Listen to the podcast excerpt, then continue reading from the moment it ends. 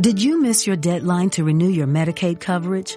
You can still send your completed annual review form to Healthy Connections Medicaid.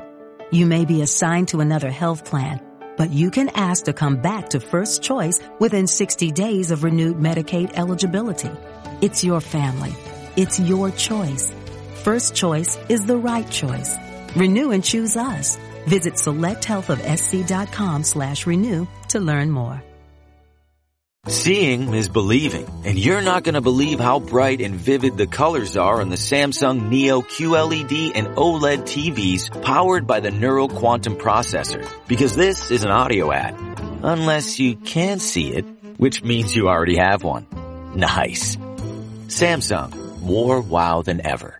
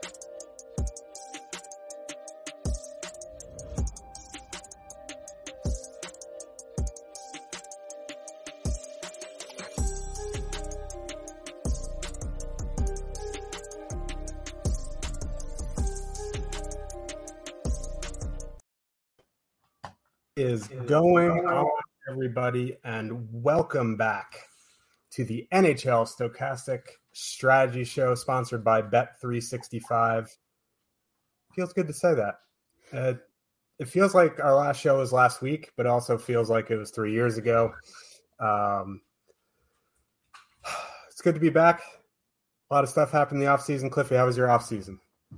Good, good off season. Um, it does. It always feels short. Uh, I think COVID might have kind of just messed with our schedules a little bit because you know you go four or five months at a time without hockey. That's certainly not the case now. Um, basically, a three months turnaround between free agency and, and, the start of the season. So uh, good off season. Um, didn't really, you know, I got to some friends came came in from out of town, got to spend time with them, and at a wedding and a bachelor party and those types of things. So um, pretty good off season, but man, I'm just ready to get back into the NHL. Like, I don't know, just from my opinion, like the NHL product has just gotten so much better over the last five years where even some of the bad games are still entertaining to watch. You know what I mean? Like, maybe not San Jose Sharks, but you know, the Arizona Coyotes are fun to watch. Seattle made the playoffs last year. Um, you know, Florida made that deep cup run. Nashville has a, has you know turning the keys over to the younger kids. We'll talk about that team later on the slate. So there's just a lot of interesting things going around most of the teams. Um, even some of the middle of the road teams, like you know, we just saw Winnipeg yesterday. Um, it looked like all offseason they were going to trade Connor Hellebuyck and Mark Scheifele, and all of a sudden they're signing twins seven year, eight and a half million dollar per season deals. So um, it, I know there's not a lot of significant player movement. Like you don't get blockbuster trades like you do in the NBA. Um, but there's still a lot of interesting storylines all across the NHL, and it it certainly didn't feel that way six or seven years ago, and I'm I'm pretty thankful for that, and I think that's part of why I'm so excited for the NHL season to start. Yeah, I mean, I like the NHL product. It, it, I don't have a problem watching bad teams, as you know. We like stay up late and just get watch the Canucks and just be in pain, but you know what? You know what is bad. Thursday night football. That the product they put out on the field is just absolute shit. But starting off the show right here, we got a ten dollars super chat from our pal Saul Goodman. Says shout out litigious Steve Buzzard. Steve, why are you litigious? That's a good word, by the way. Haas doesn't know what that means, but we'll explain it to him after the show. Haas, Haas taking strays five minutes into the season. Poor guy. Well, listen, I, I, let me take let me take a minute to talk about our pal Haas. Middle of July, I'm getting I'm getting added in the hockey channel from Haas about like the Grand Slam at Denny's at three in the morning. It's like Haas, come on. Let me give you my cell. You need help, you can just talk to me. Let's talk. We also have a $15 super chat from Doug Weissman. Nothing attached to it. Thank you for the super chat. Um, I see there is a lot of you guys in here, lots of familiar faces, lots of new ones. Welcome. Um, before we start talking about some of the off-season stuff, some of the favorite bets we have this season, or even some of the DFS slate, make sure to give us a like and subscribe so you can keep up with all of our shows, DFS offers, giveaways, and much more. Once you subscribe, hit that notification button to get alerts when our show goes live. If YouTube isn't for you, which is kind of weird because I'm talking to you on YouTube. You can find all of our content over on the Stokastic Podcast channel. Leave us a five star review there. Also, since tonight is opening night, we don't expect any of you to go premium, but we have uh, a deal for you guys. If you look at the links in the description, uh, just for you guys, there is 10% off the weekly and the monthly packages in the description. You have to go through the link in the description. That will get you 10% off uh, either of our premium uh, offerings. That gets you the top stacks, the projections. There's going to be a lineup page soon, and it gets you into the Discord where there is a whole bunch of shenanigans and a lot of sharp minds. So, click that link in the description if you're thinking about going premium. This is for the listeners only. Just click on that. You'll see it says 10% off. Uh, weekly or monthly. And we have another super chat here from Chris Orstel, $20. Thank you very much. Says, thanks, guys. Welcome back. Side note FanDuel needs to step up the game with the contest. Single entries are horrible. That is an evergreen tweet or evergreen chat. Uh, they don't really, since they since they sold to that, I believe it's a European sports book. They definitely focus more on the sports book aspect of it they'll occasionally run those uh, big con- bigger contests like once a month, but generally it's tough to play on FanDuel if you're a single entry player. I know we also have Owners Box. Um, they will be also offering DFS contests. I'm not sure what they look like, but their NFL stuff has been pretty good. I see Lots of people in chat here, but Let's talk a little bit about some off-season stuff, maybe uh, a little bit about DFS strategy, some of your favorite bets in the season.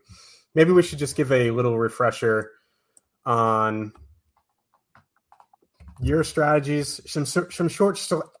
See, first day, we're already tripping over ourselves. Some short slate strategy. Um, but first, another super chat. You guys are the best from grade A flick 69 69, a true legend. Uh, the best DFS duo is back and in full effect. Missed you guys and glad y'all are back. Let's have another fun DFS hockey season. Josh, hope little man is doing well. Cliffy the Gray looking good on you, brother. Yeah, uh, we're both in our late 30s now. We're the same age. The little man is doing good. I have two little mans now. Uh, I had a I have a two and a half month old son. Uh, came during the off season. Good planning on my part. Didn't do any planning. Um, another thing, just real quick, I upgraded my internet because finally there's upgrades available in my area. No longer will it be one cloud. My internet will no longer be orange red. So we are hopefully good with the internet here. But thank you very much, Great A. Uh, we truly appreciate you. Talk to you a little bit over the off season. Uh, thank you for the super chat. Yeah, I just want to say thanks for the super chats. It's, it's definitely a great way to start the season. Um, to see the love from uh, people in the chat, people on Twitter, people in Discord. Um, you know, we enjoy doing this. That's why we, we come back here season after season. You and I come back and do this year after year. We really enjoy being here, and a lot of it is is is the community. It's just fun to talk hockey with a lot of different people that we normally don't get to talk hockey with. So, uh, thanks for the super chats. We really do appreciate it. Um, let's talk some hockey. Yeah, let's do the hockey. So one thing we talked about, we had we did a few off-season podcasts last year about some strategy, which we can uh, link onto Twitter, where we talked about how we build and stuff. And but tonight's a short slate; it's three games. Something you talk about from time to time is sometimes if the line is elite, you'll leave a player off because how often does a full line go off? So on a slate like tonight, maybe you're looking to leave someone off a non-elite line and plug in a cheaper guy who has a high shot floor per se. And so I'm expecting the way I'm building. I don't know how fully correlated I'm going to be tonight, but um, are you looking at some high floor one offs? Yeah, I'm just off the top. Um, you and I did a how to play the NHL DFS video before the season last year. I'm gonna drop it in the YouTube chat. Um, if anybody wants to go check it out, it's like it's only like 25 or 30 minutes or something, and it talks a lot about stacking and strategy and things like that. Um, yeah, when I look for one offs, they're almost always the the high shot volume guys, right? But it's not necessarily guys that play a ton of minutes either, because to me, if you're gonna one off somebody, like let's say, you know, tonight you decide to leave like Jake Guentzel off the Pittsburgh stack, you know, for whatever reason, uh, and then you go you go in and you add Filip Forsberg, like it feels like you're just kind of switching out one similar player for another. You know what I mean? At that and at that point, I'd rather just keep the stack. But you know, you and I do a lot of like three three stacking, like three three players from the same line from one team and three from another. Um, you know, three two one, which is like three three players and then two line mates and then one one off or something like that. One thing I I I don't what two two re, two reasons. Well, one big reason we do that is because it gives you a better chance of getting the highest scoring player on the slate in that stack, right? So um, if you stack, you know, the Tampa Bay top line tonight, Point Kucherov and Stamkos, and Kucherov has three goals and two assists. Um, you know, if you some for whatever reason left him off, then you're totally boned. You're not going to win anything. Um, the reason you stack the full line is if one of those guys goes off, you're going to have them in the stack. Where you know, if you only do a two man stack, you do run the risk of leaving the highest scoring player off the stack, and that does happen. But I also want to, I don't want people to get too married to just one way of stacking or one way of playing, right? especially with the bonuses on DraftKings where players, you know, a third liner can have five shots and an assist or something like that and end up, you know, one of the optimal players from the team, even though they shouldn't be in any proper stack, right? So, you know, two, two, two stacks or like a three or like three, two, one, like we talked about, or like two, two and a couple one offs, especially on these shorter slates where, as you mentioned, you know, full lines don't typically correlate a ton on goals. Um, there are two other players on the ice usually when, when those goals are scored, uh, and they do figure in quite a bit. Sometimes there's only one assist, sometimes it's an unassisted goal, things like that. So while we do do a lot of 3 3 stacking or 4 3 stacking or whatever, I don't want people to get too married to just one specific way of stacking, especially on a short slate where you might not have one line go completely nuclear, right? Like yes, Tampa or Pittsburgh or whomever might have a huge night tonight. Um, but you might just have three or four mediocre nights. And if you have three or four mediocre nights, you're going to have some pretty bad players uh, in those line combinations that you may not want there. So, you know, two, two, two stacking or, you know, the three, two, one we were talking about. So I, I don't want people to get too married to the idea of stacking, but it is a good idea to still do it to some degree um, you know, you don't have to correlate every single player in your lineup, but um, the big reason to do it is just to make sure that you do get in that high scoring player on the slate. So on a short slate like this, I'm less married to the idea of you have to play a three-three stack, and and that's the only way to do it. Um, I do recommend it, you know, for people that might just be getting started in, in NHL DFS before you know you get kind of acclimated to, you know, how many minutes players are going to play, true values are compared to their DraftKings or FanDuel prices and things like that. Um, but that'd be my big thing, you know, in addition to the video that we dropped in chat, is just don't get too tied down to one specific stacking method or, you know, one specific stacking approach, especially when, where you only have like six teams playing tonight. There are only so many options and you may not get um, a big performance otherwise. One final thing I'll say is I was doing research in the offseason for season long fantasy hockey, and we talked about the, the bonuses on DraftKings. The shot, block, and save bonuses are all very important on DraftKings. They're not something to overlook.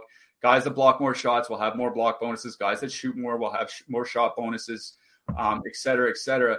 The big note that I noticed um, in the off season was there's a huge jump in shot blocking last year in the NHL. It was something like a 9% rise in shot blocks in one season, which is you just don't see that in peripherals, like for your shots or your hits or, or whatever. Like, you know, it might be plus 1.7% and then minus 0.8%, and then, you know, things like that.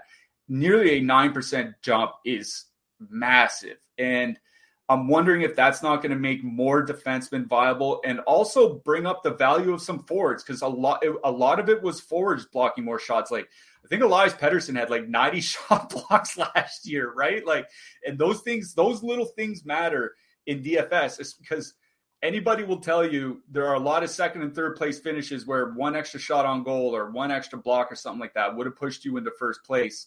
And just knowing that you know shot blocking for specific players is be- is going to become even more important. Um, it's something to keep in mind if you're playing on DraftKings. Yeah, and those arbitrary bonuses you bring up a really good point uh, when it comes to correlation, right? So you have the three three stack, and in the old scoring, it was almost automatic. You'd bring a fourth guy, a defenseman, from one of your stacks.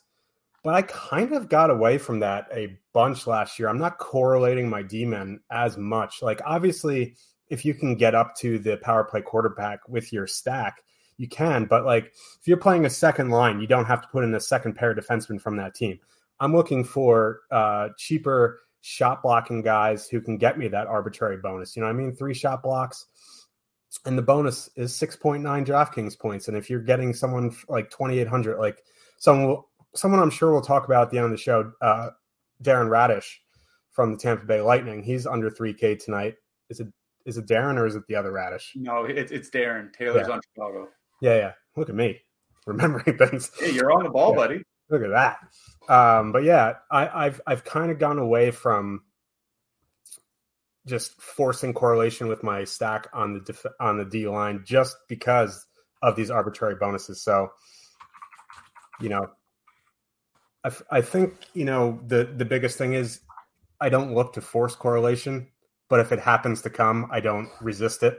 I think that is some of the better DFS advice I got when I was a young pup now I'm just an old dog and I'm still trying to learn some new tricks. But let's move on here before we move on to the slate. We have three more super chats. You guys are the best. $20 from KJ. Can't wait to ship it with John Gaudreau this year. Big Turk getting dragged. He's not even here to defend himself. We love to see it. Uh, M. Haas, our boy, instead of you know getting a membership for 19.99, he's uh, you know, dropping ridiculous uh, super chats. 1999 from Haas. Thank you very much. Tonight, do you anticipate that Pit one is going to stop, drop, shut them down, open up shop against Chicago? Uh, I'm in that demographic. I know who DMX is. Thank you very much. Um, some of you younger fellows may not, but I am not sure. Like, I like Pit one tonight. We'll get to that game, obviously. Uh, I kind of like Pittsburgh two a little bit better, but we'll get there when we get there. And then we have a four dollar and twenty cent super chat from Nate B. We back, baby. Uh, yes, we are. Here we are. And uh, that kind of goes well with Bobby Boom saying, I've been hitting the hit and intermittent fasting diet. I've been hitting the Bobby Boom diet, cocaine and hookers. That's how I lost all that weight. No, but that's how Bobby Boom stays very fit in his Tesla. I, I just want to jump in on on Haas's uh, super chat here real quick. He's talking about Pittsburgh, um, you know, basically laying the wood to Chicago here tonight. We'll get to that game. I'd like to remind everyone that Chicago went into Pittsburgh at the very end of the last regular season with a team that was barely AHL quality. Like this was after they traded anybody that was any good. And they beat Pittsburgh 5 2 in Pittsburgh to knock the Penguins out of the playoffs. And that the last point, that's just the last point I want to make before uh, we jump into the slate is um, don't get too married to the idea that a, a favorite team is just going to land base the other one. The NHL season is a long, long season. There are going to be over 1,300 regular season games played this year. You're going to see some weird stuff. Like, you're going to see San Jose go into, like, I don't like Tampa Bay or Toronto or Colorado and win a game. You're going to see the Chicago Blackhawks at some point this year go on the road and beat a team like seven to one. There's going to be a lot of weird things. And just because, you know, like uh, one of our buddies from Twitter says, just because it's supposed to happen doesn't mean it's going to happen. I'm paraphrasing him here. Um, the NHL hockey is a very random sport. Over the long haul, um, you know, obviously the favorite teams will win more, the better teams will win out, et cetera, et cetera. But when you're looking at just one night of games with a handful of teams, very weird things can happen. And I think that's where our top stacks tool that we'll talk about later can really help out some people. For sure, for sure. Um, Buddha is the man.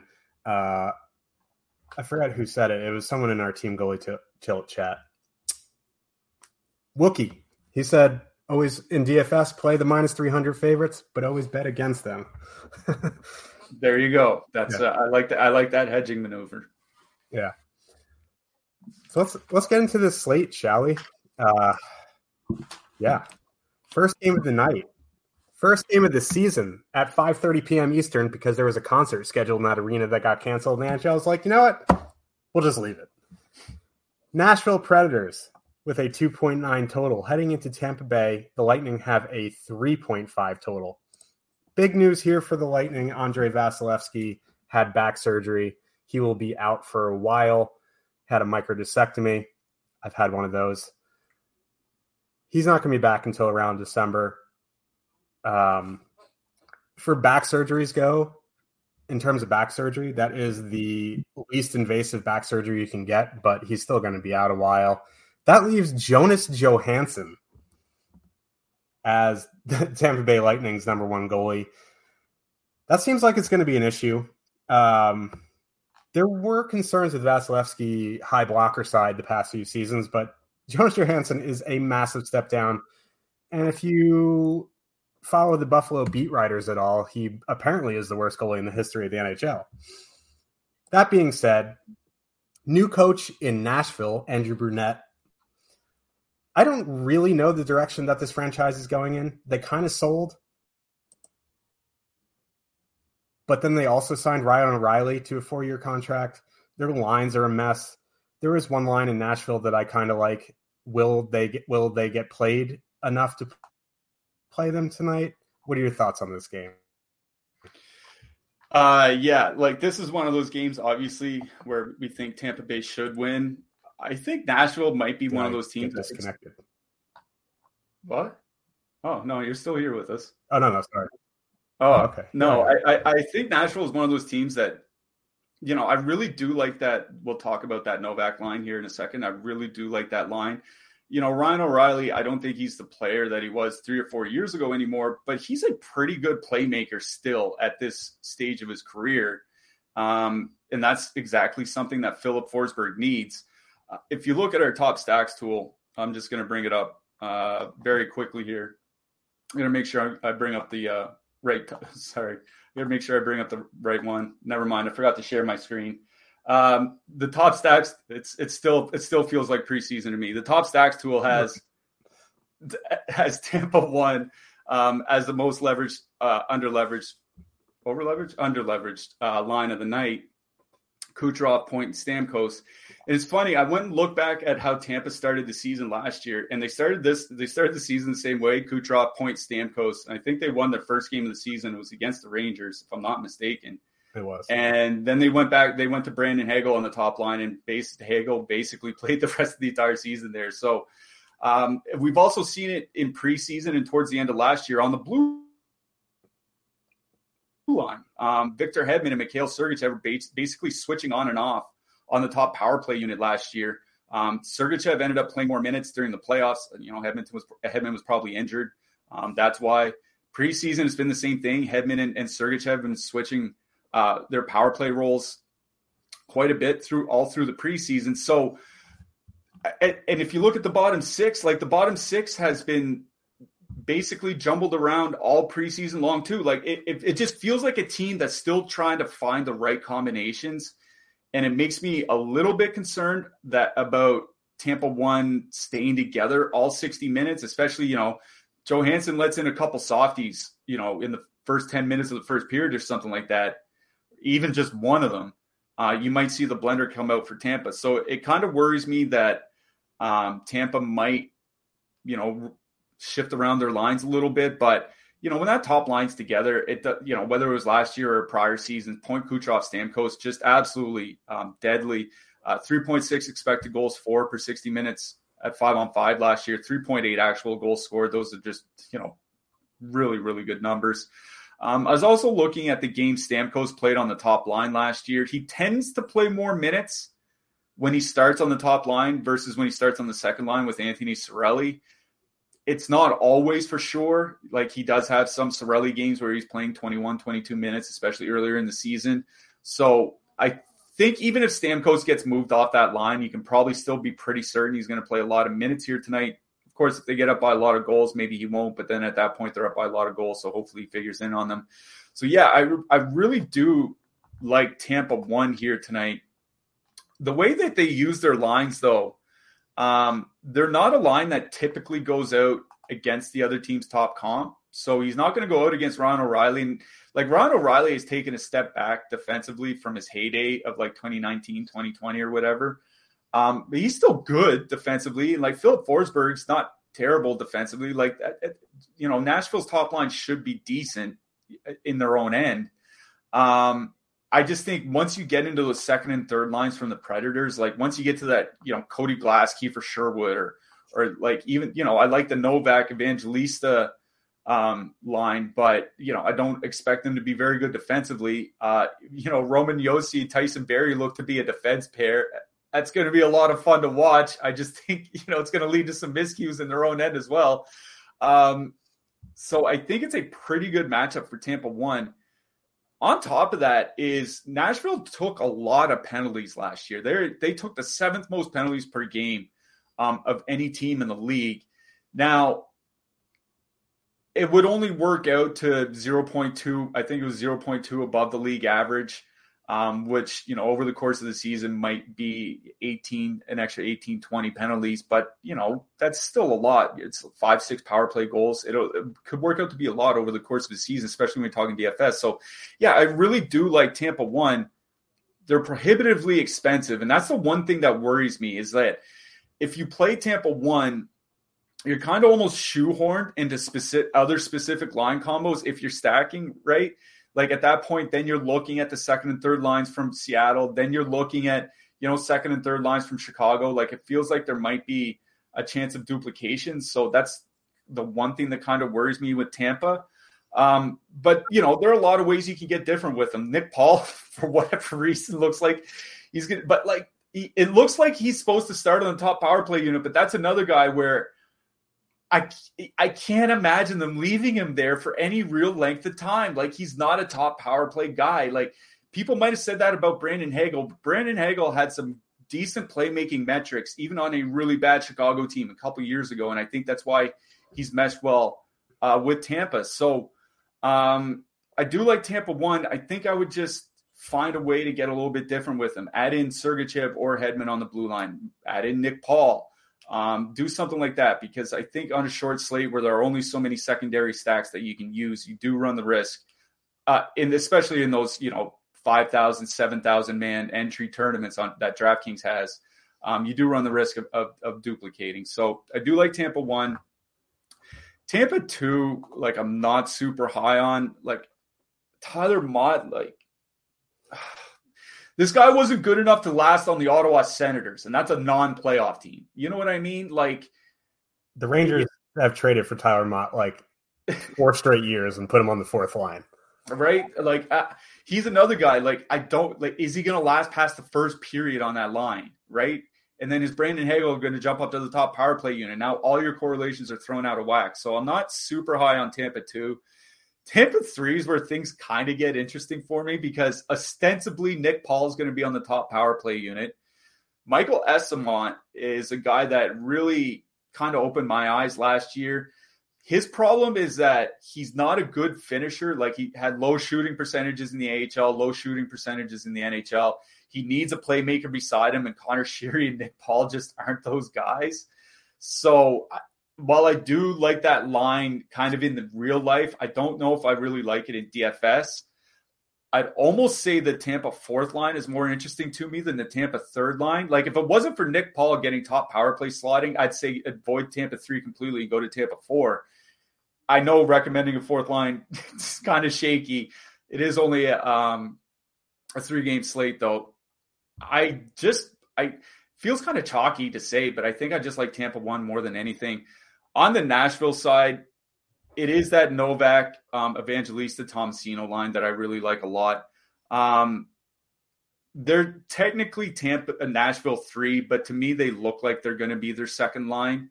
Um, you know they their their number their you know shot share, expected goal share numbers, et cetera, last year weren't great. But a lot of that was with Kiefer Sherwood on the line, and Kiefer Sherwood's just like a journeyman NHLer at this point. Like he might be fine defensively, but that's basically about it. Um, they were great in a small sample size without him. I've written a lot about Tommy Novak in the offseason. Like his score, his playmaking numbers were elite last, like not super elite, like a Mitch Marner elite. There's our first Mitch Marner uh, sighting of the season, Whoa. but basically right in the next tier down. And he had a lot of assists in the AHL over the last three years as well. It was like 58 over per 82 games or something like that. He's a really, really good playmaker. Evangelista, I think, makes a nice dual threat guy. Those two guys are both on the top power play unit. Tampa struggled um, with their PK at times last year. Might have just been Hedman being injured, um, but they did struggle on the PK at times. Uh, Josi's back, which obviously should help that Nashville power play that looks so bad, um, especially down the stretch last year.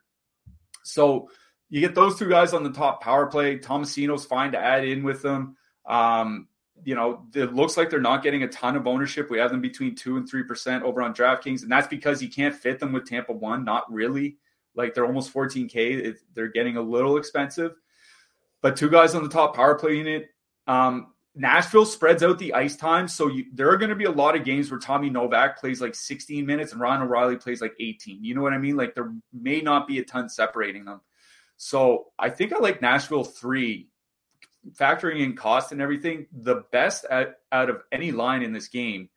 But you know, I really do like Tampa one and the, and the way that they're stacking up against against Nashville. It's just the concern is Juuse Saros in net. Like there was a lot of games where Nashville, with almost any other goalie in the league, would have gotten blown out of the water last year, and Juuse Saros just saved them. So if he plays like that again, doesn't really matter who you stack from Tampa. You're gonna have a bad night. But um, yeah, I really like that Nashville Evangelista line. Yeah. So there's a couple things with Tampa here. One, Nashville, like you said, ha- takes a lot of penalties. Two, their penalty kill struggled last year. And then they traded their best PK defenseman, Mattias Ekholm, out of there. Now, will Ryan O'Reilly help on the penalty kill? Probably, but he's not the defensive player he was a few years ago. So, again, it's the question do you want to stack against Juuse Saros? And on a three game slate, I think if you're making multiple lineups, I think you can play Juuse Saros and you can have Tampa Bay stacks here. Um, so, yeah, I, am in agreement with you. I do really like Tampa 1 they're very expensive. They're over 23k on DraftKings, which is the issue. You run into a build issue there, and it's always I always feel bad leaving someone off an elite line like that, a fully correlated elite line, because if you leave Stamkos off, he's going to have a hat trick. If you leave Kucherov off, he's going to go off. Brayden Point had 50 plus goals last year, so like if you're going to play Tampa one, I think you you play Tampa one fully, or you add in Nick Paul and hope to get a little bit lucky. On the Nashville side, I agree. I do like that third line. Now, we're talking about not leaving players off, but I think Nashville top line, Ryan O'Reilly, Filip Forsberg, you can leave Juuso Parssinen off and try to go find your your high shooting floor guy one off there. Now, Ryan O'Reilly, his defensive metrics have taken a step down, but his offensive numbers were really good last year, even with the Blues. That the problem was on the Blues, there was no one to finish. He was a I mean, very good passer. He didn't play him with anybody either. Like yeah. he, he, I forget who it was, but he spent like 50 games next to a guy that they put on waivers in March or something like that. You know what I mean? Yeah. Like Buchnevich, Buchnevich and Thomas would play a lot together, Kyrou and Thomas, whatever, but O'Reilly didn't really get to play a lot with those guys. That's why I think that's why his assist numbers created last year, and he looked a lot better playing for Toronto. Yeah, and he actually had line mates uh, in Toronto. He actually looked good in the play. Like he was arguably one of their better offensive players for the Leafs as long as they lasted in the playoffs congrats Leafs fans for getting out of the first round since the first time since the Lincoln administration. But we'll get to them tomorrow.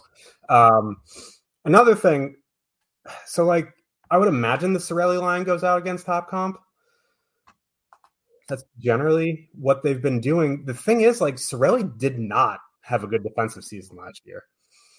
So I am wondering if it was just that because he returned late from injury, right? Like he yeah. he returned after the season started. So I'm thinking maybe that's it. Um, because I, there's just too much of a good track record behind him to think, you know, 50 games after returning from injuries is is what he's going to be now. I, I, I think we I'd bank on him kind of returning to form a little bit. yeah, bit. I agree. I, I, don't think he was ever fully healthy. But that being said, maybe it still takes him a little while to get going. There's Jonas Johansson in that. The Lightning don't have a very good penalty kill. So I think uh, two men of Ryan O'Reilly and Filip Forsberg is a is a nice stack. But I do agree, Nashville three also my favorite there, Jake. Did you miss your deadline to renew your Medicaid coverage? You can still send your completed annual review form to Healthy Connections Medicaid. You may be assigned to another health plan, but you can ask to come back to First Choice within 60 days of renewed Medicaid eligibility. It's your family. It's your choice. First Choice is the right choice. Renew and choose us. Visit selecthealthofsc.com slash renew to learn more. Okay, round two. Name something that's not boring. A laundry? Ooh, a book club. Computer solitaire, huh? Ah, oh, sorry, we were looking for Chumba Casino. That's right. ChumbaCasino.com has over 100 casino style games. Join today and play for free for your chance to redeem some serious prizes.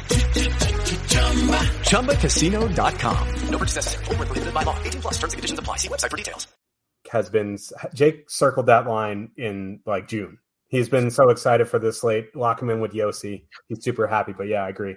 There is a lot to like on this slate or uh, in this game, but before we get to the next game, we are sponsored by Bet365, and all you got to do to get $150 in bonus bets is sign up, make a deposit, and bet $5. Uh, Bet365 still only available in Kentucky, Ohio, New Jersey, Virginia, Iowa, and Colorado. That being said, they are looking to get into more. They've been trying to get into Pennsylvania for like a year now. I don't know why they haven't launched yet, but they should be launching in new states. So that is a good deal for you sign up, bet $5, get $150 in bonus bets. And you have to be 21 plus. Actually, you only have to be 18 in Kentucky. Kentucky just kind of does what they do. And if you or any anyone else you know has a gambling problem, call or text 1 800 Gambler. So let's get into the second game of our slate. They're going with some two big market teams here on opening night. Chicago Blackhawks with a 2.6 total heading into Pittsburgh. The Penguins have a 3.8 total. Unfortunately, Connor Bedard landed in Chicago. Uh, I was hoping he'd go elsewhere, but he is in Chicago. He has Taylor Hall and Ryan Donato on his wings. Uh, that's going to be a fun line offensively. It's going to be pond hockey.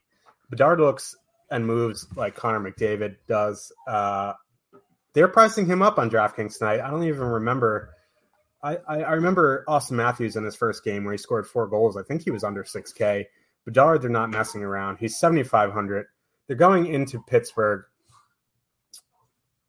I don't mind stacking Chicago here. It's I, I just am not a huge believer in this blue line and the and the depth for Pittsburgh. Now Karlsson came over to Pittsburgh, but I just don't think he's going to have the impact he did with the Sharks he played 30 minutes a night essentially with the Sharks. He wasn't very good defensively. He's going to be playing 20, 22 minutes now. I just don't think he's going to have the impact on both ends that Penguins fans are expecting. Good news for the Penguins Jake Guentzel is back tonight after an ankle injury. I think he had ankle surgery not too long ago. Uh, glad to see him back. That being said, uh, Pittsburgh is running Rust, Crosby, Guentzel, second line of Reilly Smith, Malkin, and uh, Rickard Rakell. I like Pittsburgh one here, but Bryan Rust has so much better numbers with uh, Evgeny Malkin. That being said, Evgeny Malkin has very good numbers with Rickard Rakell, so I'm kind of leaning towards Pittsburgh too here.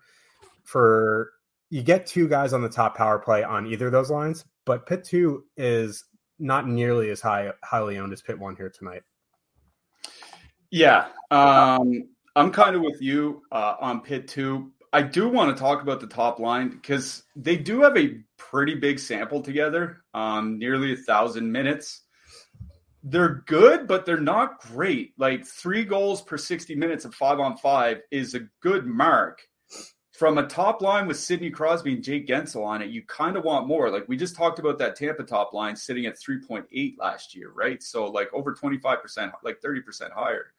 Um, you definitely want a higher mark than 3.0 and that's where I'm wondering where Karlsson's impact is going to come in because it, I, Karlsson can't play the way he did with San Jose last year, right? Like it was basically um, it, like watching the Sharks last year was like watching um, like that under 17 that that you might have played on 30 years ago where you had that one really good kid and, and the strategy was get the puck to that one guy and just let him skate like that was basically San Jose's offense last year um, it was it was just Carl let Karlsson do what he can do. He can't really do that in Pittsburgh because there are so many other talented players that are going to be on the ice with him. Like you can't just let, let Karlsson just skate around and have Sidney Crosby stand at a faceoff dot. Like that's just not going to work. Um, but uh, if his playmaking can can be what it was, you know, earlier in the Sharks days when the team was better, you know, certainly back in his Ottawa time, like his playmaking was still really good last year. It was just the guys receiving the passes weren't. Um, so I think that's where his impact can help is if he can help them create better scoring chances at five on five or at even strength or whatever. I think that's where Karlsson's impact will be felt the most. Um, you know, power play as well. Uh, but it, it it's one of those things. It's like, do you do you want to, you know, kind of tink up it and keep playing Pittsburgh one and hope that those numbers climb with Karlsson, or do you want to wait to see it before it happens? And it, you know, there could it might not happen at all, and then you know you're just kind of wasting your money throwing it at Pittsburgh one night after night. If it does happen, you'll get in early on the ground floor, floor before other people do, and you know, like you said, they are the second best leverage line of the night, but they are going to carry a lot of ownership. Uh, our Pittsburgh one ownership projection by Top Stacks um, over 25% on DraftKings. Uh, on FanDuel. They're leading the way over 40% because uh, they're not that expensive. So there's going to be a lot of ownership on them. But with that Pittsburgh setup, there are a lot of different things you can do with them, right?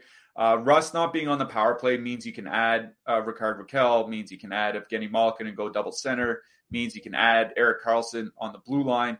Um, there are a lot of different things you can do with the Pittsburgh stack. You know, we can uh, throw out our first Josh stack of the season. Uh, Josh stacking is on DraftKings when you just add, have six skaters uh, from the same team.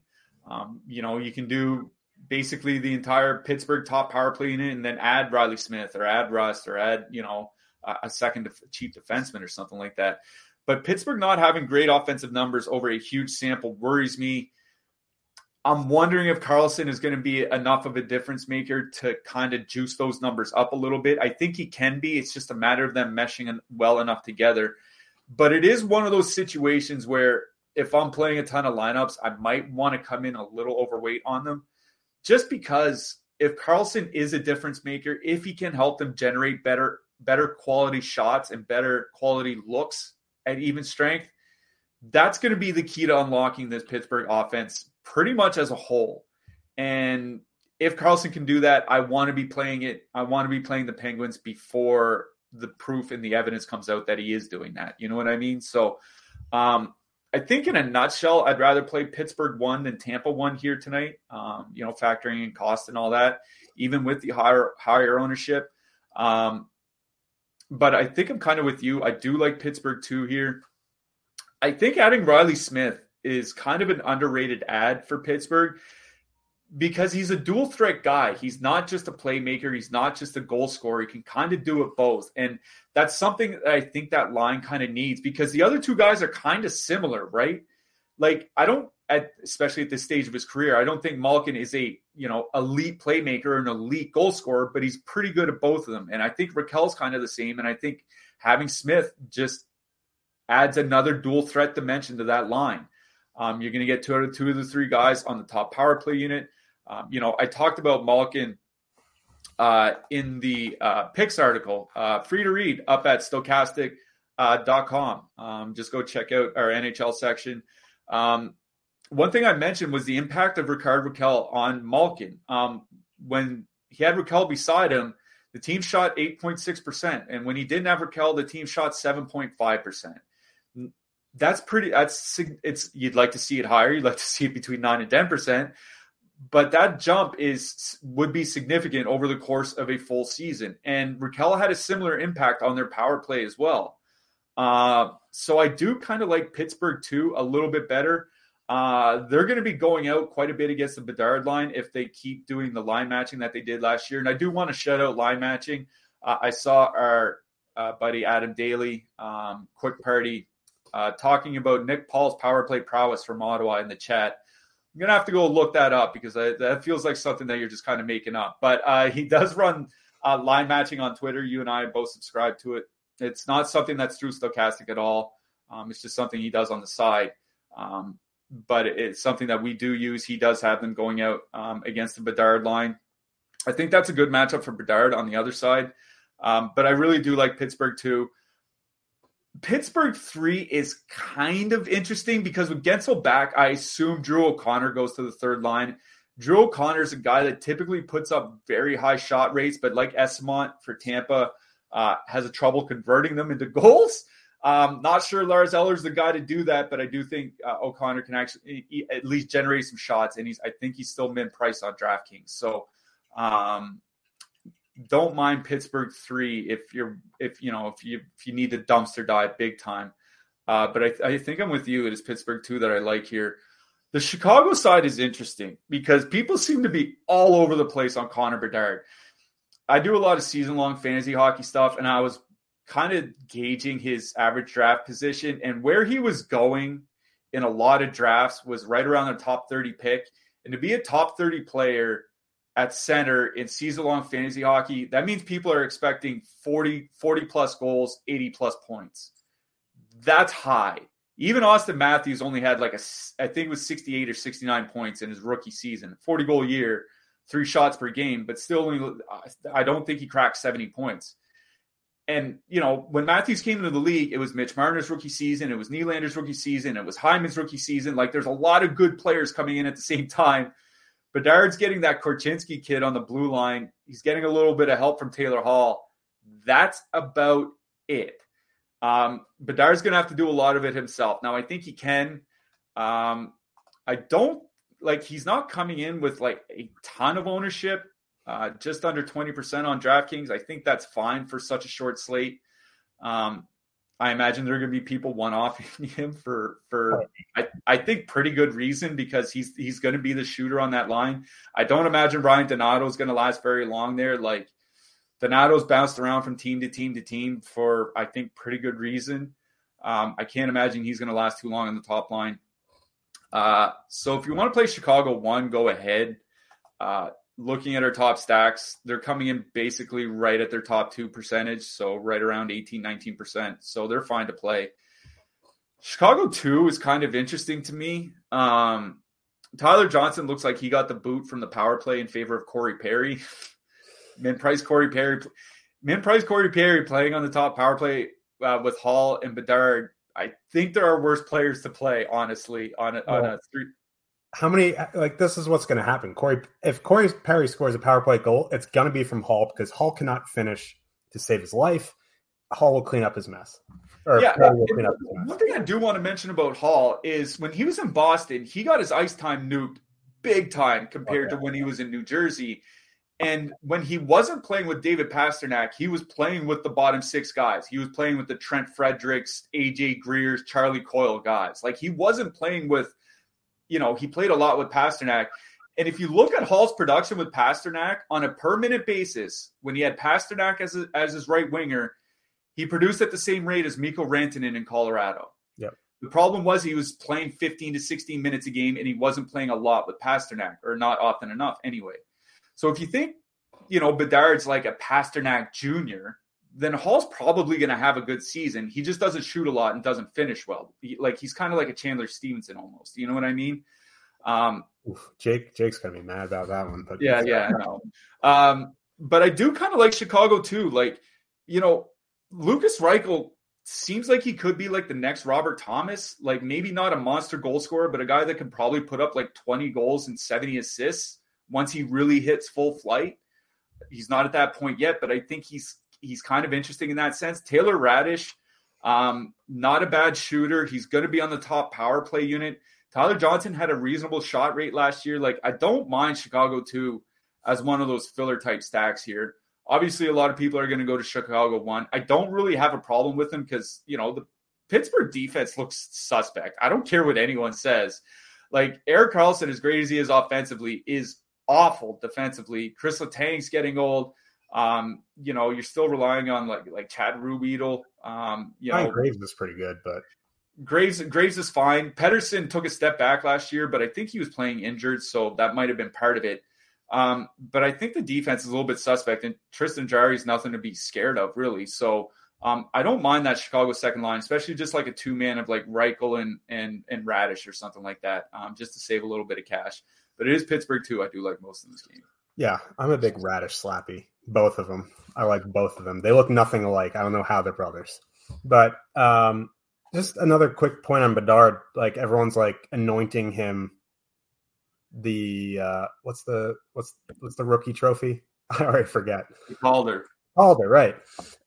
McDavid didn't win the Calder his rookie year. Granted, he got hurt, but he only scored he played 52 games, I believe, and he, he had like 18 goals and 40 assists or something like that.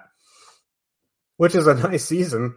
But like if you if you think about what Connor McDavid is now and you, you look back to his rookie year, like the expectations on Bedard are just absolutely crazy.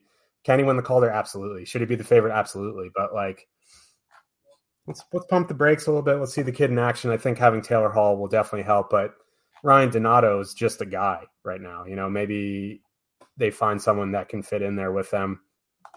I don't mind that line tonight, but if you're looking to save salary, I agree. Lukas Reichel, Raddysh. I'm in on Pitt's two, Pitt two. I think Pitt power play stack is fine. Pittsburgh one, also fine. Before we get to the next game here, uh, I see there are almost 300 of you in the chat. If you haven't smashed that like button, please smash that like button. Helps us out uh, tremendously, goodly. Uh, also, we have a Stokastic Hall of Fame to be eligible. You go you go download the Stokastic avatar at stokastic.com backslash avatar. Place in the top three of a contest with over 5K contestants. There are actually some on NHL and DraftKings that you can do that. If you finish top three in a contest, tweet the win to at Stokastic HOF account on Twitter. If you don't have Twitter or X or whatever whatever it's called now, you can uh, DM me or Cliffy. You can email support at stokastic.com. You can win a free month of the Stokastic package of your choosing.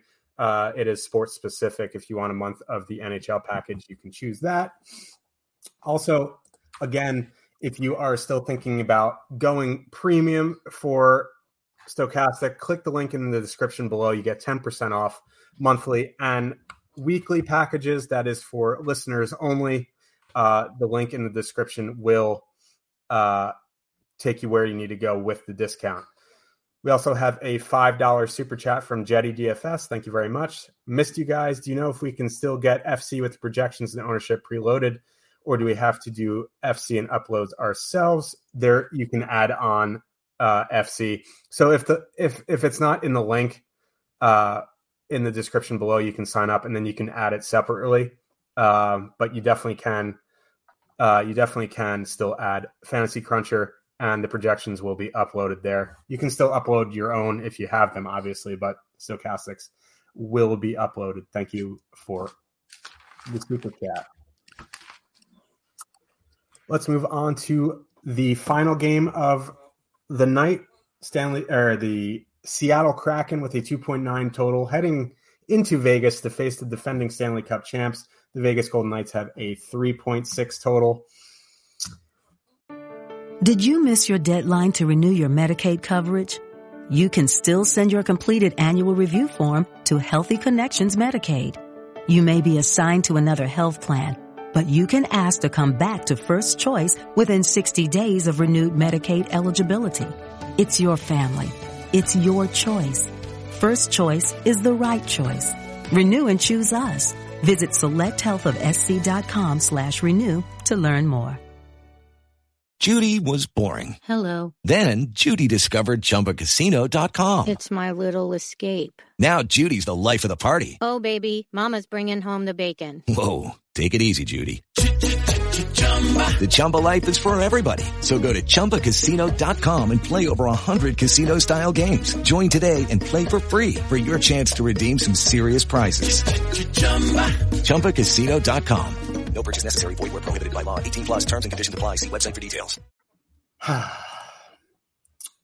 Seattle's an interesting team. They made the playoffs. They gave Colorado a pretty good run for their money. Their penalty kill looked very good.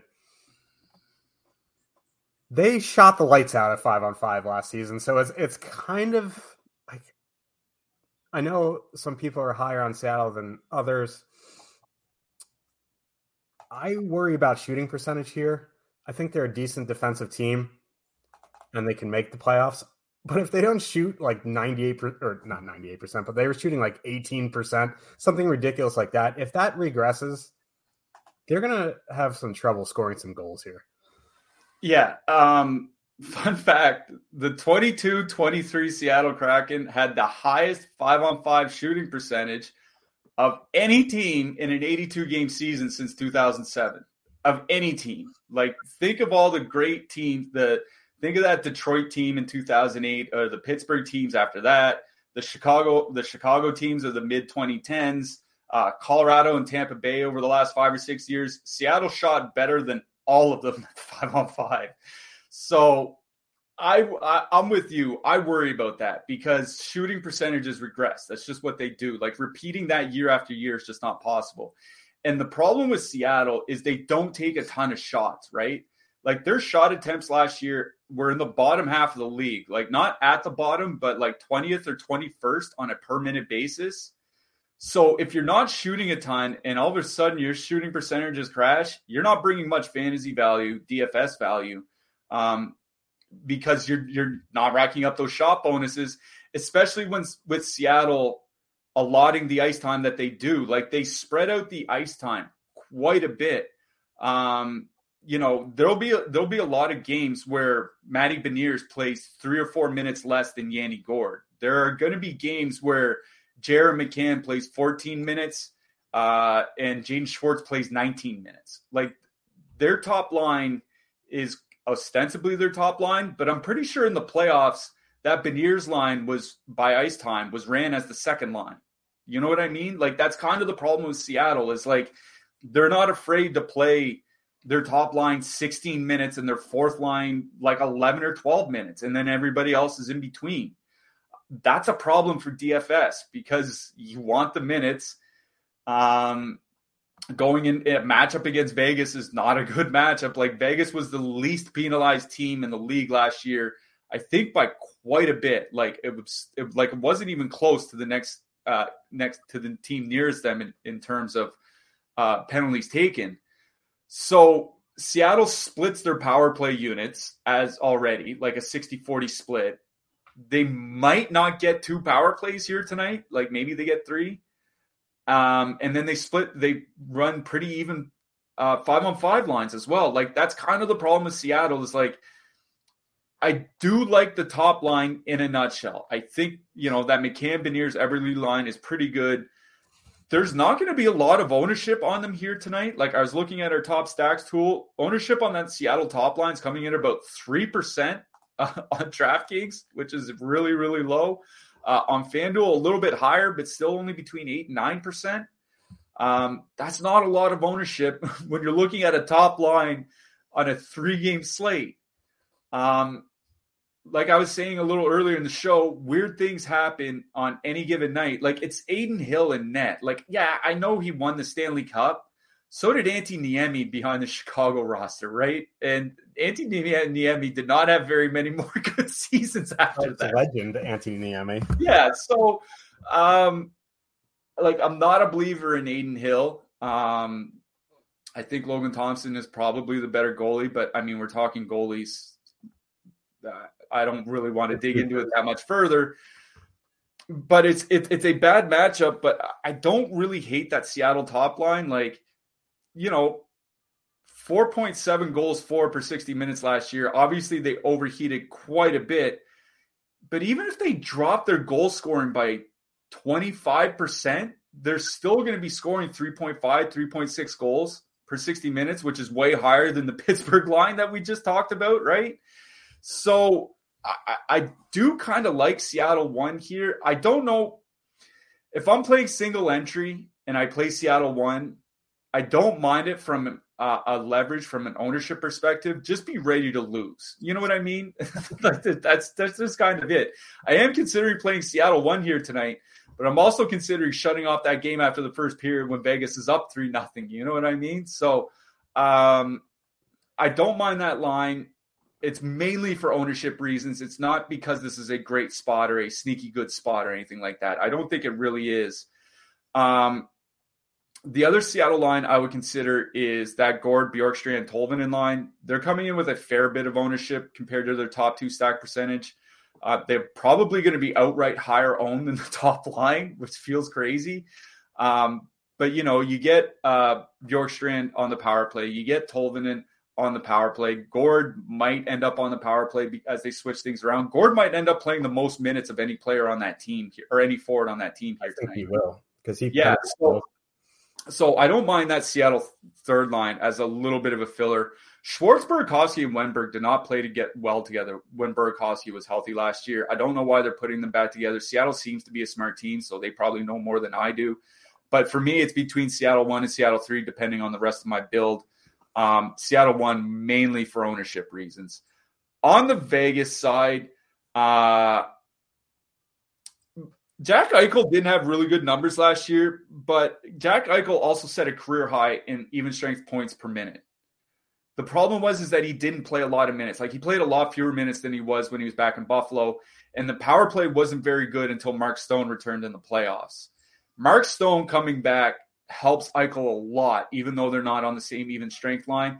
Stone Stone added over three goals per 60 minutes on the power play for that team over the last two years when he was healthy. He is a difference maker with the power play. So they they might not draw a lot of power plays, maybe only two or three, but they were going to a heavily used top power play unit with Stone back, which means that top unit's going to get a lot of ice time. So Stone, Stephenson, Eichel, Marchessault, those guys are going to get a lot more power play minutes than they would otherwise. More power play minutes for Shea Theodore as well. I do like the Vegas top line here tonight. Uh, Eichel, Marchessault, Barbashev. Um, I think it's one of those lines where you can you can leave Barbashev off if you want, but I think he's kind of a good playmaker, like a disruptor on that line. So I might just leave him on and then look to add a defenseman, maybe rounded out a power play stack by adding Mark Stone or something like that. It's Vegas one that I really like on the on the Vegas side here but I think their top three, even their top four lines are all really in play. They're, that Vegas fourth line might be the best fourth line in hockey, which sounds like faint praise. But if the Seattle goaltending is the same as it was last year, they don't need a ton of minutes to get a goal or two on the board. So I think of all the fourth lines on the slate here tonight, I like Vegas is the most. Yeah, and I kind of agree with you on Seattle with the Beniers line. I am considering them also. And you have to remember Beniers was a rookie last year. You you would expect him to take a step forward. How that affects tonight from a macro perspective, you can't quantify it, but like he should have a better season. So I, I do like them from that standpoint. It's just, you know, you can't really X out anybody on a three game slate. I prefer the Vegas side by a lot, and it's also that Eichel line. I think you can leave Barbashev off and add in Stone if you want to get a little bit spicy on the power play. But again, like Seattle's penalty kill has been pretty good. It's just goaltending is the issue. So, you know, there's question marks with almost every team on the slate tonight. You just have to get comfortable being uncomfortable on the slate. I, I think the best DFS advice I ever got was that if you're playing GPPs mainly, like night in and night out, do not expect to get back your entries. You know what I mean? Like whatever you put in, expect to lose. And if you're fine with losing it, you can get kind of more different, more unique with your lineups. And I, I think that'll serve better in the long run. Yeah. And if you're a single entry player, expect, you know, weeks of boredom and moments of sheer terror. yeah, that too. but uh yeah, let's uh before we get out of here, let's talk a little bit about some defensemen, goalies. Who your favorite plays on the blue line tonight? Um, I got to say Roman Josi so I can keep my job. Uh, no, uh, yeah, Josi. Um, obviously, he leads the way uh, on the blue line. Uh, with Erik Karlsson running the power play by himself now uh, for Pittsburgh, I do um, like Erik Karlsson as well. Obviously, Shea Theodore is the guy that I wrote up in the picks article, and it's mainly because of the power play. Like him getting more power play minutes is going to be the key to unlocking kind of like his next step, I think, in DFS value. And with them focusing all the minutes on the top power play unit and Shea Theodore running the top power play, you know, like you said, Seattle does have a good penalty kill. They don't take a ton of penalties. I don't think there'll be a ton of power plays in this game. Um, but I do uh, like Shea Theodore amongst the expensive guys. For the cheap guys, uh, it's Darren Raddysh from Tampa Bay. You mentioned him earlier. He played more minutes than Victor Hedman did in the playoffs last year. Hedman was injured, but it, he still played more than Nick Perbix. You know what I mean? Like he still played more than other guys that were incumbents, and that's how much they think of Raddysh. So I do like Raddysh for cheap. Uh, Ryan McDonagh, I think, is kind of getting overlooked a little bit uh, for block shots on DraftKings. And Korchinski from Chicago looks like he's going to carry quite a bit of ownership. Um, I don't think it's I don't think it's you know terrible to play him. I just I don't want to play him at like ten percent on a three game slate for his first you know for the first game of the season. You know what I mean? I, am that's what I'm kind of worried about. But Raddysh, Theodore, McDonagh, uh, Josi are kind of the guys that I, I'm I'm focusing on on the blue line. Who do you have? Yeah, I, I like Kevin Korchinski. I just worry about his minutes. Like he is a prospect. Uh, why play Kevin Korchinski at ten percent when you can go down and get like Connor Murphy, who's going to play, you know, around the same minutes, maybe more, and block some shots. You don't know, like you're like you're playing Kevin Korchinski on speculation, and maybe that's a good GPP play. You know, speculating on a player and hope to get there. Uh, if you're if you're looking for a little bit more safety, I think you know like Murphy, well Raddysh for sure, Murphy in that 2800 range. Mid range, you know, there's there's not much. I do agree with Ryan McDonagh there. Haas's boy Dante Fabbro. I just have to contractually say that as well. But if you're if I'm spending up, I think Josi's the guy. Um, I think Karlsson's a very obviously a very good play if you want to, you know, if you think the the power play is going to get there. Shea Theodore again, like there's there's nothing like that I'm going to say that's going to be like, whoa, that's surprising. You know, there's it's three games. You can't really like you're not going to go down and you know get some guy who's going to play nine minutes just because you need min salary. You know, you can make it work tonight with twenty eight hundred. Yeah, I did, I'll just mention Alex Vlasic from Chicago as well. I I was telling you in a chat earlier. I think there's at least a non-zero chance that he ends up with the second most minutes on the Chicago blue line. He was playing more minutes than Connor Murphy towards the end of the year last year.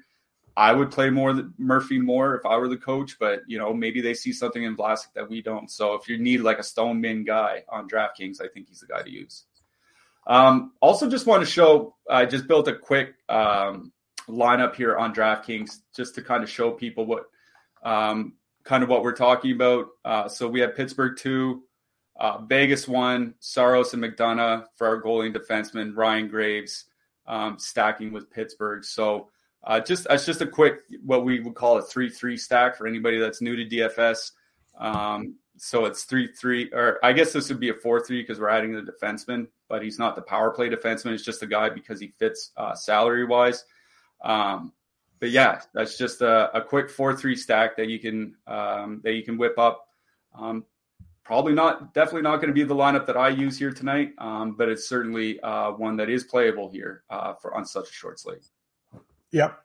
Now let's talk about goalies here because goalie seems like a an interesting topic here tonight because I feel like the two chalkiest goalies. I did not look at goalie ownership, should have, but I would imagine if you're spending up, Yari's going to get the ownership. People love Yari, and then if you're spending down, it's going to be Juuse Saros. And then there's really not too much in between there. Uh, you got Petr Mrazek, 7K. I like Petr Mrazek in like 2016. I don't know about 2023 Petr Mrazek. Jonas Johansson, 8,100. Like, I, he's going to be super low owned. And that's what I'll say about that. Like, if he has a good game, like, he, he's going to be very low owned. But again, like, goalie ownership to me doesn't matter. The points matter. And if you don't have the highest scoring goalie, it's going to be hard to win a GPP. So, like, the two I'm looking at are Yari and and Saros. I guess you could play Adin Hill, but like like we mentioned, Seattle has shot volume concerns here. What other goalies are you looking at? I'm playing one of the road goalies here tonight. Like yeah. straight up, that's. I mean, I honestly don't hate the idea of Jonas Johansson because like Tampa was was not that great defensively last year. Like they were nowhere as close to one of the top teams by shots against. So he could actually see sneaky volume here tonight. I think. Um, but you really have to kind of hold your nose to go play Jonas Johansson. But I mean, it's it's goaltending and it's one game, right? So um, kind of anything can happen. But it is going to be one of the road goalies on DraftKings. They're the three cheapest goalies. I think they're the at least two of them are probably going to see the most volume here tonight. Um, so it's probably going to be between Saros and Mrazek for me, but I am considering Grubauer as well. So it's I, am definitely going to be leaning to one of the road goalies. They are the three expected to be lower owned goalies. Whether that actually works out, we'll see. Who you got for your hat trick pick? I'm going with the guy named after goals themselves, Geno Malkin. I'm going to go kind of off the board here, and that's just kind of what I've been doing for the past two seasons. I'm going Tommy Novak. Oh, God. this is going to be a Tommy Novak season, and it's going to cost us so much money. Better than Nashville won, Chalky Nashville won last season. Yeah, that's true. That's a good point. Little man wants to say hello, or the bigger little man. Oh. Um, What's up, Adri? Everybody, if you're new to this channel, stop what you're doing and subscribe, or else or else um you we will ban you from YouTube. There you go. Make sure to smash that like button. Again, if you are still on the fence about joining uh, premium, links in the description get you 10% off weekly and monthly, get you access to the Discord, top stacks, projections. You can add on FC we will have a lineups landing page soon. And, you know, we'll be back tomorrow. Um, any last words for the people? Uh, no, just yes, actually, just one last word. Um, I kind of hope that the Penguins beat the brains out of Chicago here tonight. I'm not convinced it's going to happen, but we'll see. Well, let's get a 7 1 Pittsburgh victory with six goals from Radim Zohorna. so, hey, on the team? Um, I don't think he's playing now that that Guentzel is, unfortunately. But you uh, never know. Maybe Drew O'Connor is going to come through for us. Yeah, maybe. Yeah, Drew O'Connor, Min Price, Corey Perry, Min Price on the power play. But we will be back tomorrow. We'll see you at two p.m. Uh, Eastern for a six game slate tomorrow. Good luck tonight, everybody. Bye. Good luck tonight, everyone.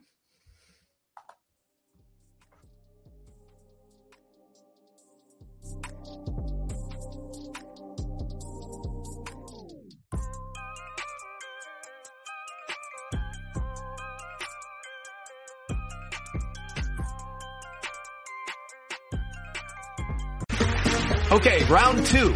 Name something that's not boring. A laundry? Ooh, a book club. Computer solitaire, huh? Ah, oh, sorry, we were looking for Chumba Casino.